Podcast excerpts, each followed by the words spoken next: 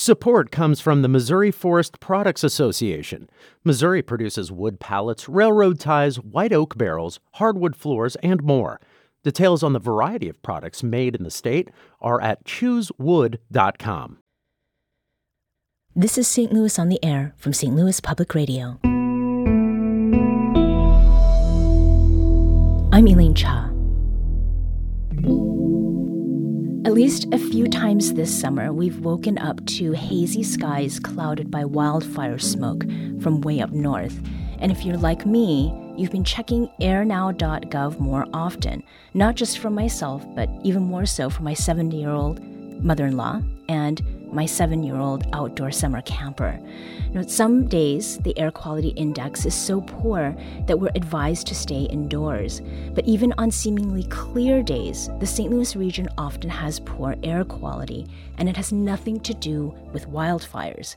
So, what is it about St. Louis as a region that leaves our air quality so much to be desired?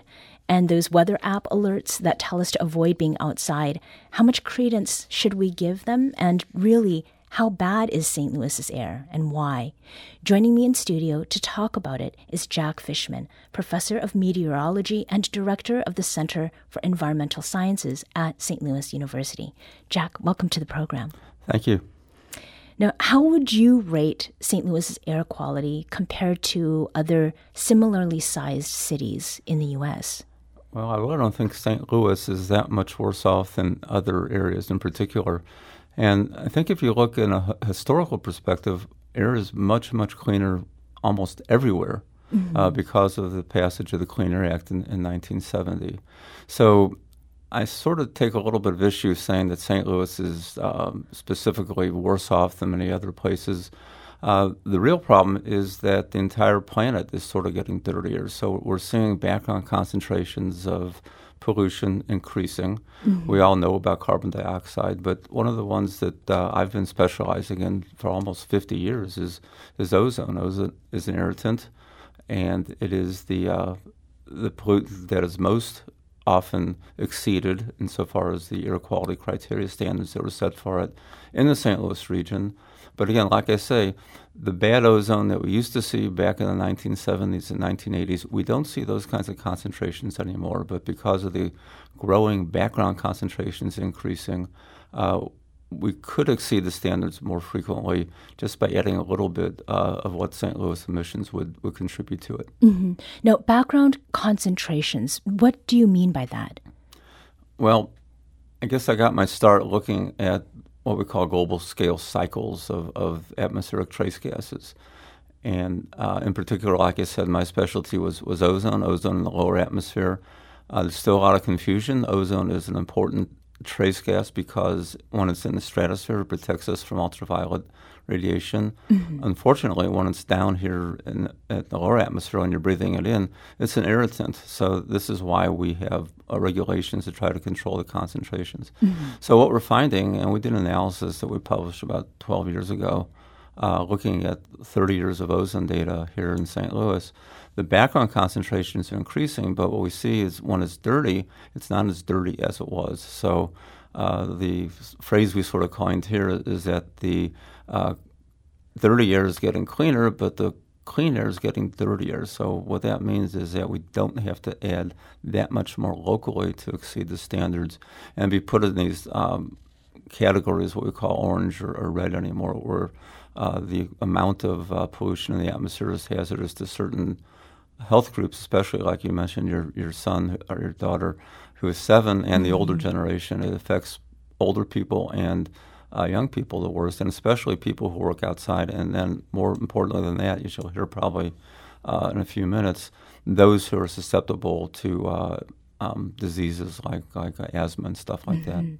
So, looking at airnow.gov, there have been a few days recently where we were in the red, meaning that the air was unhealthy. Is that because of the wildfires in Canada, or is it our ozone pollution, or, or really just a mixture of both? Um, yeah, the answer is both of the above, exactly as you say. Uh, unprecedented wildfires in Canada, and because of the way that we had uh, transport from Canada down to the Midwest, and then of course uh, once it hit the East Coast, and, and you saw these amazing pictures over New York City where the sky was orange. Um, so it's a combination of, of, these massive fires that are taking place in Canada and the right meteorological conditions. And in addition to that, when we have the right meteorological conditions here in St. Louis, the what we often refer to as the dog days of summer, mm. uh, we're trapping pollutants near the ground, um, no more so than in other areas of the country. But um, we feel it here in St. Louis, especially with, with the uh, very high humidity that we have here in St. Louis. So we can feel the, the, the situation under which we have really polluted air. Jack Fishman is professor of meteorology and director of the Center for Environmental Sciences at St. Louis University. We need to take a quick break. When we come back, we'll continue this conversation and focus on who's most affected by poor air quality and what can be done to address disparities in care and support. This is St. Louis on the Air on St. Louis Public Radio.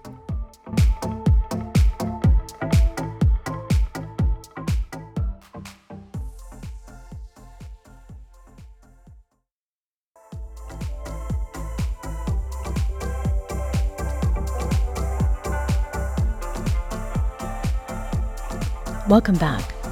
Before the break, we were discussing the St. Louis region's air quality, whether it's unhealthy red days or orange ones that are unhealthy for sensitive groups.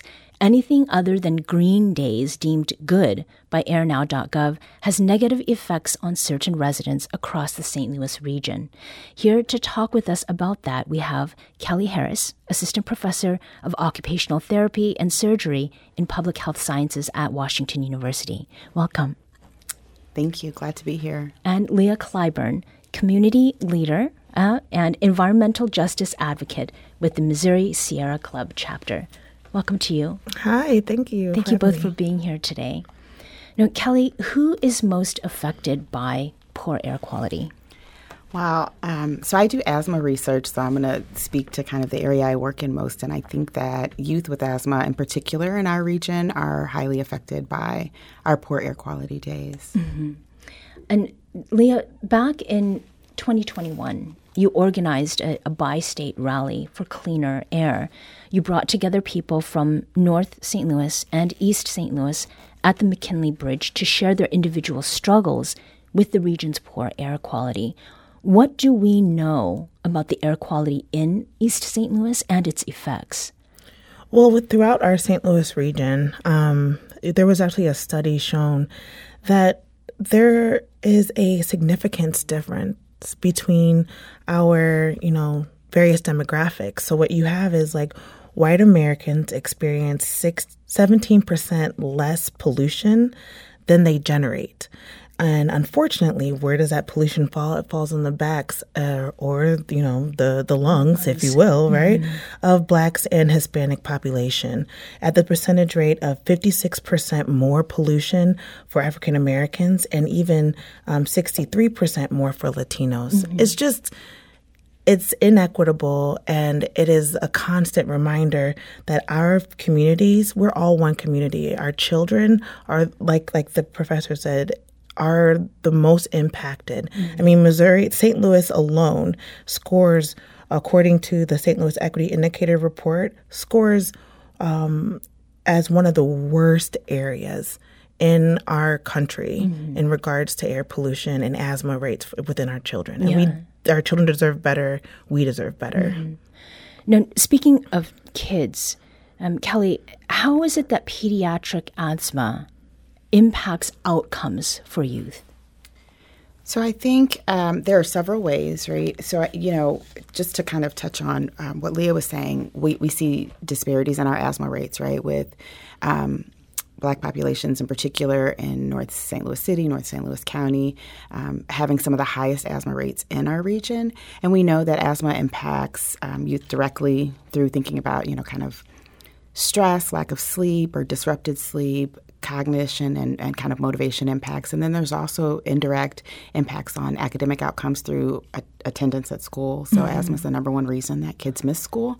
And that missed time in the seat, those are lost learning opportunities. So um, there are multiple ways. I think, you know, if we think about individual stress for kids, but then also for families, right? Yeah, so it impacts yeah kids' outcomes, but then we have to think about caregivers and parents who have missed time at work Mm-hmm. um, to care for for their you know children who are experiencing asthma symptoms or asthma flares. Right. Mm-hmm. And those parents themselves may also have That- asthma that they're dealing with. Exactly. Multi generational homes. You have also grandparents. who- Exactly. right? Upper mm-hmm. respiratory. Yeah, the story goes on and on. Yeah.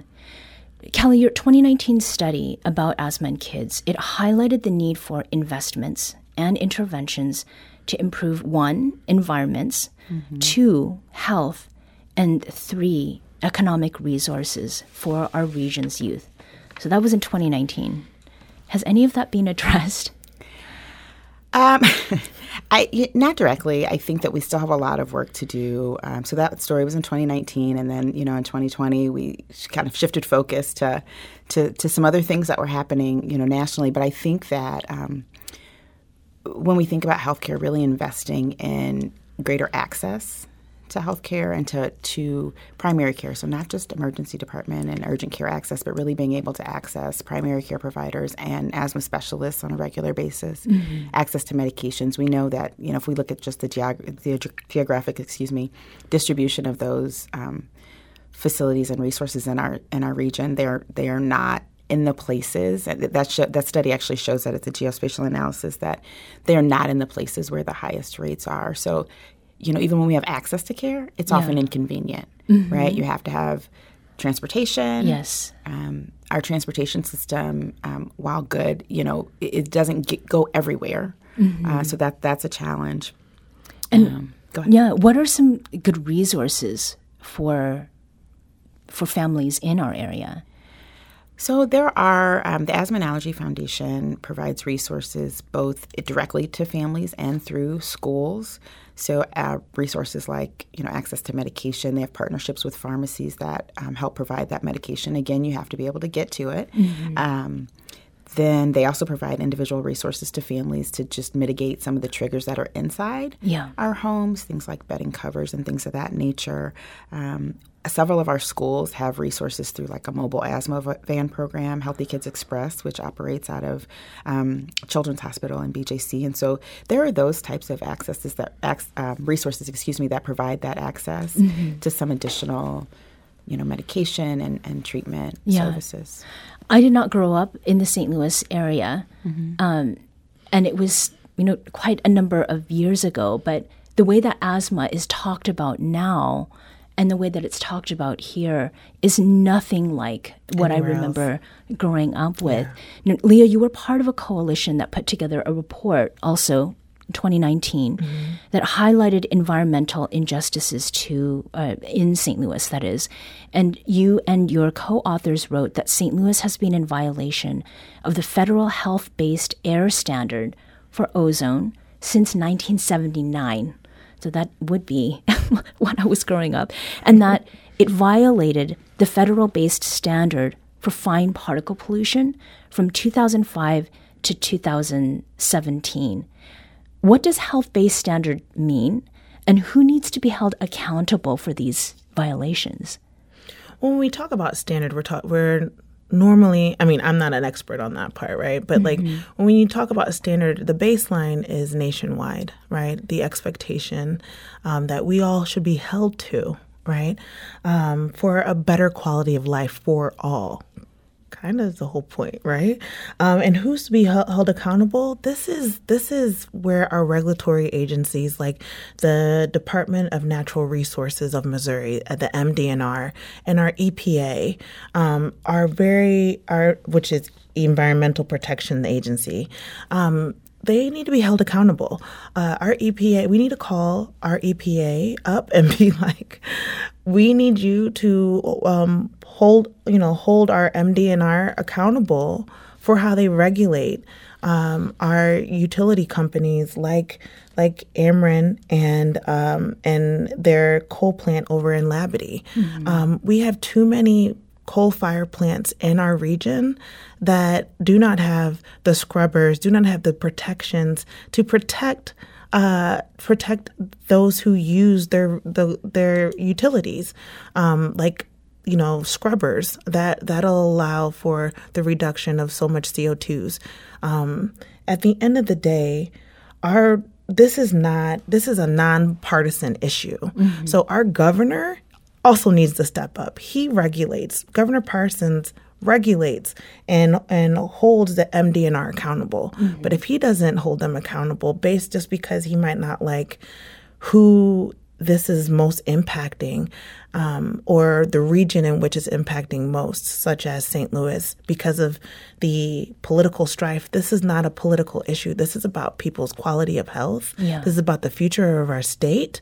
And we deserve better. We love to be outside. The one thing that anybody, whether you grow up in Missouri or you're from somewhere else, you learn about going to the river. But you can't go to the river if you can't breathe outside, Right, right? right, And exactly. Um, you know, the earlier y'all were talking about parks. We can't go play basketball if you can't breathe. Right. You know, and those so many things when we talk about our children, we talk about our community. We need recreation. We need to be able to commune with our environment around us. That we, there are there's facts around how it helps us mentally and physically, but we can't even take on those natural resources of healing Right. due to these um, these um, these lax laws, these lax agencies, these lax reg- regulations. And this really gets to what people experience, like on the individual level. And Kelly, I understand that your son and daughter both live with asthma. I mean, how does your family's experience with pediatric asthma in particular inform your work? And then how does it just make you sort of think about what people can do to create some change? Uh, it really informs my work. I think that it helps me to understand, you know, I so I'm, I'm interested in asthma work broadly and, and asthma in particular among school age youth. And so I have two school age youth who have asthma. And so thinking about understanding what that means on the ground every day is important. Um, thinking about, you know, kind of the air quality issues we've had here of late. A conversation I have with my teenage son often is about whether or not he should be spending time outside and whether, you know, he wants to go do X activity that's outdoors for however many hours. You know, what does that mean for what your evening is going to look like and what your medication use is going to look like?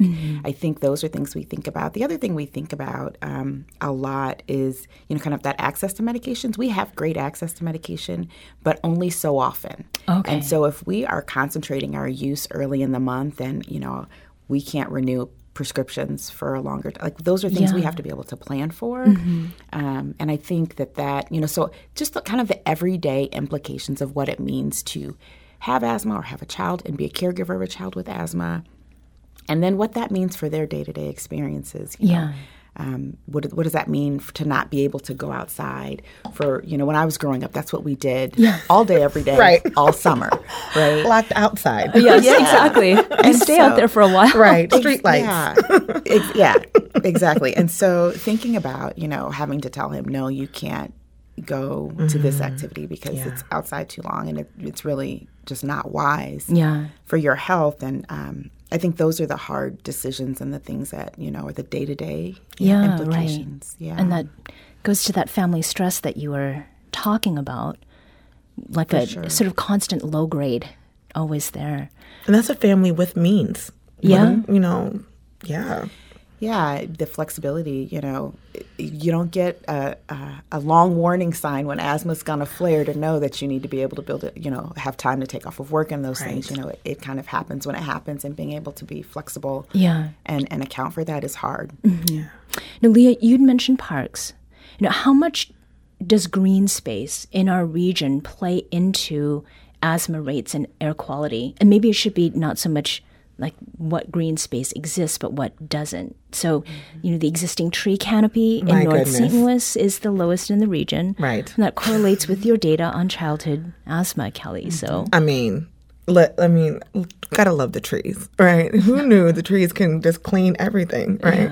Um, it's our natural uh, filter system, and yet, why are we missing? Wh- Why? Why? And and where are the where are we missing? Right? Yeah. Like you acknowledge that, you know, you can look if you look from you know. Um, you know, a bird's eye view, you can see the difference of where the greenery is, where the trees are, and where they're not. And where they're where they're missing is predominantly black neighborhoods. And yet that's where the pollution is carrying, right? Because our natural filtration system is missing. Mm-hmm. We need those trees, but we need trees also in parks to be accessible to all people, whether you have the funds or not, right? We all pay taxes one way or the other. And so our tax dollars go to make sure that these parks are available for all in the area. Um, and so um, when we talk about having the, that kind of access, um, we're talking about a better quality of life with something just so simple as a native tree mm-hmm. um, in Missouri to be grown, to be nurtured, and to po- provide the cooling, the shelter, the calming, right? Um, but most importantly, the cleaning that yeah. is necessary. So it takes some time for trees to grow. True. So it, you know, insofar as what is possible um, in the present. You know, Kelly, what is it that individuals can do to protect themselves from poor air quality's harms? On an individual level, I mean, you know, I think thinking about our own indoor spaces and making those as healthy as possible. But I think, you know, and accessing those resources again, a lot of those things are not easily accessible, free or cheap, right? Sure. Um, so I think there's that. I think you know being mindful of being aware of what the air quality is like and how we're um, you know kind of moving in and out of it. I think though thinking about um, kind of the the community element of our outdoor spaces. I think trees is a big element. I think debris and trash is another, and I think yeah, similarly we see mm. um, kind of a uh, dis, uh, geographically we can see where things are, you know, kind of cleaner, nicer, better, healthier in terms of environments. And so I think, you know, we can all individually contribute to that. I think that's also, though, a, a, kind of broader population level um, investment that we need to be making. Mm-hmm. But I think, yeah, on an individual level, it's really about kind of taking care of our, our health, really being mindful, being aware of um, air quality outside and just thinking about how we're engaging in that and making sure that we're protecting ourselves, protecting our kids, advocating for our, our, our families, our children, and each other. Um, yeah, in your community work, Leah, have you heard about things that that people in clusters or in community are doing in order to uh, to get to the things that they need? Yeah, I mean, the commu- community, what's best about community is community works together. Um, the uh, the St. Louis Mutual Aid has been working together with um, any and all people willing and able to help provide any and all resources um, to people in need um, and making sure that we connect those individuals with local um, uh, you know healthcare groups and or churches um, but and then there's also sorry and also i can't can't um, leave out like you know they over in north city they did this um, what is it, the box fan Mm-hmm. filter oh, training, oh, right? right? Uh, um, but that's not our responsibility. That's yeah. not the people, right? Because we didn't. That's a real small print or a thing that we could do when actually, you know, what's coming up. We're about to enter an election year. It's real. We have to vote people in Jeff City that are align, aligned with the care for all people and not just for a few, um, in order to better hold our um, our Department of Natural Resources accountable to hold these agencies accountable, yeah. right, for better um, care for for the earth. And the box fan filters, mm-hmm. can you quickly describe what that is? Oh, yeah, yeah, yeah. So I had to learn myself, right? Because I was mm-hmm. really surprised. But people have been doing this for years because they couldn't rely on the state or the city to help them fix this problem. So what they would do is you get a box fan and you take you know the filters that you would use for your heat heating and air conditioning and you you tape it on yeah. the box fan. You turn the box fan on you put it in a window and you you let it run and you seal it off around. And the hope is just like when we wear the face masks during you know the height of covid is that that filtration system will try to collect as many of those particles uh, that is in the air yeah. as it comes into the house. So it's a diy that should not yes, be diy it should not be diy and but, but, it was really cool that they they've they've um, people have found magical ways of like adding and I say magical because I think it's really cool when when you bring herbs into the space. So they they they they, they brought in lemongrass and and um, lavender and different things to help with even the idea of can't being able uh, not being able to breathe impacts people's you know emotional level right and ability to even if your emotions aren't right then your cognitive isn't right right, right and so um, bringing in ways to bring in calmness into the space, even in such a stressful situation.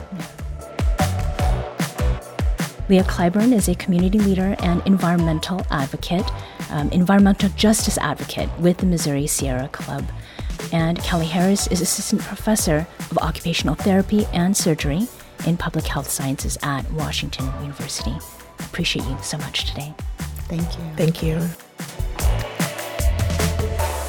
This episode was produced by Emily Woodbury, with audio engineering and podcast design by Aaron Doerr. Our executive producer is Alex Heuer. St. Louis on the Air is a production of St. Louis Public Radio. Understanding starts here.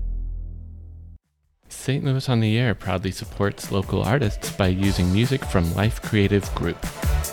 Do you find yourself regularly listening to episodes of St. Louis on the Air? Suggest us to a friend you think might enjoy our conversations and leave us a review and rating on Apple Podcasts on the App Store. It's the simplest way to help people discover our show. Thank you. St. Louis Public Radio is a member supported service of the University of Missouri St. Louis. Support comes from the Missouri Forest Products Association, committed to conservation and careful management of the state's forests to make them more resilient and better habitats for wildlife. ChooseWood.com.